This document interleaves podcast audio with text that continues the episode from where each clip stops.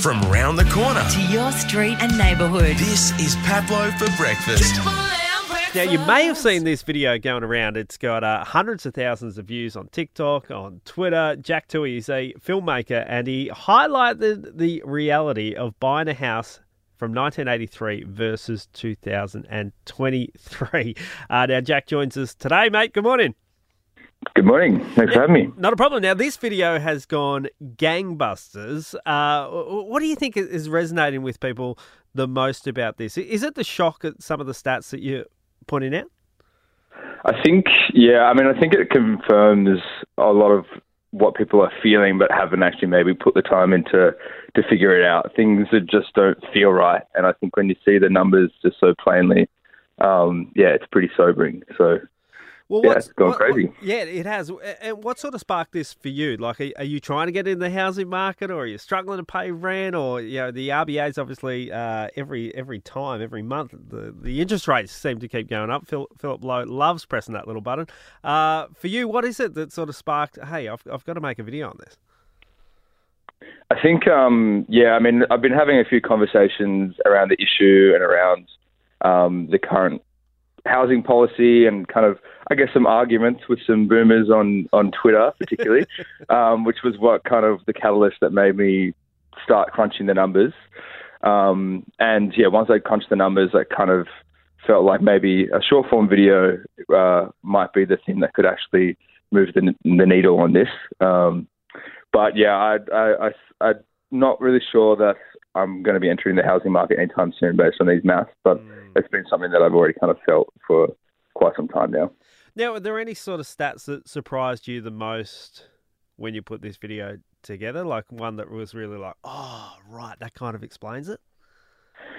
Yeah, I mean, I think the four times um, our salaries have kind of increased four times on average since the 80s, and house prices have increased 14 times. I think that one really put it in perspective for me and how the the view of housing has changed really to be a speculative asset investment rather than just something that kind of one of those stepping stones that you take in your adult life. I think growing up, you're told, you know, you, you go to school, you do well in school, you go to university, you get your good job, you, you get married, you buy a house, you get your dog, you get your kids. Um, and those kind of steps that we've always kind of seen, um, when you see a number like that, you, you see how that's really, the housing market has really taken a, a turn there. Um, and it, it doesn't feel like it's part of that narrative anymore. Um, And so that's the thing that really kind of bums me out, I think. And what made you pick 1983? Was there there a reason you decided to, to compare that and the 40 year difference? Yeah, I wanted to go back to 40 years um, because, well, one thing I think, you know, there's a lot of discussion around the millennial boomer, um, kind of the warring sides, but um, I do think that Gen X get off lightly there.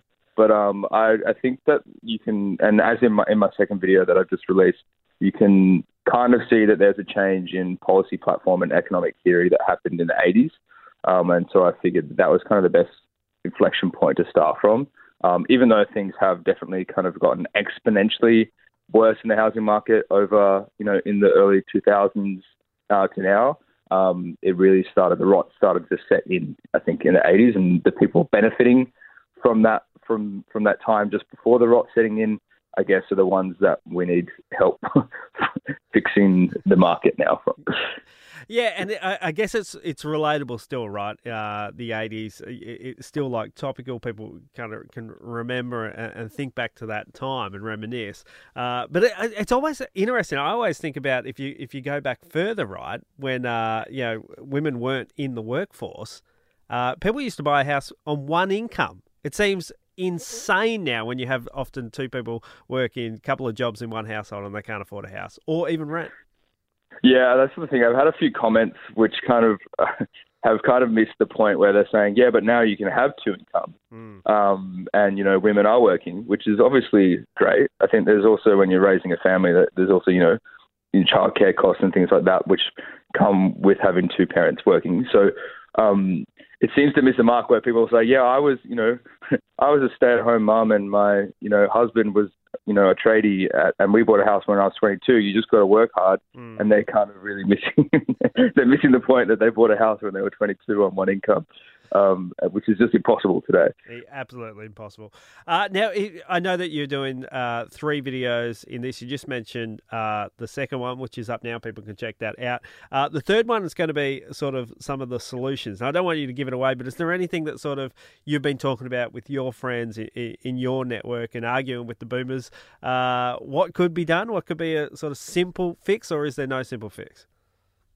I think it's a simple in it's simple to talk about. I think the actual implementation of it is not is not that easy, but I do think that like both state and federal governments really should be putting a lot more time and effort into and money, obviously, into building uh, publicly owned and operated housing, um, not using the private market to to operate. Um, sure, use the private market to help build, but um, I think we have to have the public investment in the market to, to stabilize the growth of, of prices. Um, and there's no reason why a government can't own and operate a building, build houses at cost and sell them at cost or rent them um, at a lower cost. And that's going to fix um, a lot of the problems we're seeing with skyrocketing rents and and prices in the market because there's there's an anchor point, um, which right now we're not tethered at all. The private market can just kind of grow forever.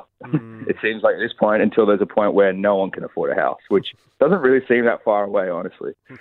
Uh, they're all just on weekenders uh, on Airbnb, and we can all rent it out, but no one has a permanent home. Hey, I got in a bit of an argument with someone on Twitter when I reshared the video, and uh, someone was saying to me, and I, I just wanted to know what your thought on this is. So w- when I wrote to someone, they said, "Oh, give me a break. Uh, you just have to move 40 minutes from the CBD, but people don't want to move." outside of the CBD or outside of work. Uh, is there a counter to that? Because that seems to be a big takeaway from people. It's like, well, you just got to move out. You got to move further and further out to the suburbs to afford something. It's it's funny because I mean my dream house is definitely in the bush. Um, I would love to, you know, I would love to just buy an acreage and and you know build a, a house with my own bare hands. And um, so it's this idea of moving out of the city for me is quite a romantic one. But um, it's also just not really the reality for a lot of people. You can't expect nurses, uh, essential workers, all to move to the to the country. Obviously, we need some to move to the country or to rural areas, but a lot of them have to serve the the, the city centres. So um, to say that all the young people just need to move out of the cities would would, would destroy the economy of the cities and also flood the the rural markets with way more buying power um, and ruin those markets. So it doesn't re- it's not it's, it doesn't really solve any problems. It just creates more. Uh, the overall key here government, start building houses, start building affordable accommodation, service workers' accommodation. please. I've been beating this drum for a million years, it feels like. Hopefully, someone will finally listen. They're at least watching the video, and hopefully, a couple of uh, politicians that snuck onto their TikToks, even though they're not allowed it on their phones anymore. Uh, if you do want to see the video, Jack underscore Toohey on Twitter uh, and on TikTok as well. Check it out. It's well worth a watch. Uh, Jack, can't thank you enough. Appreciate it. Thanks for having me. Cheers. The feel good start to your day. This is Pablo for breakfast. Triple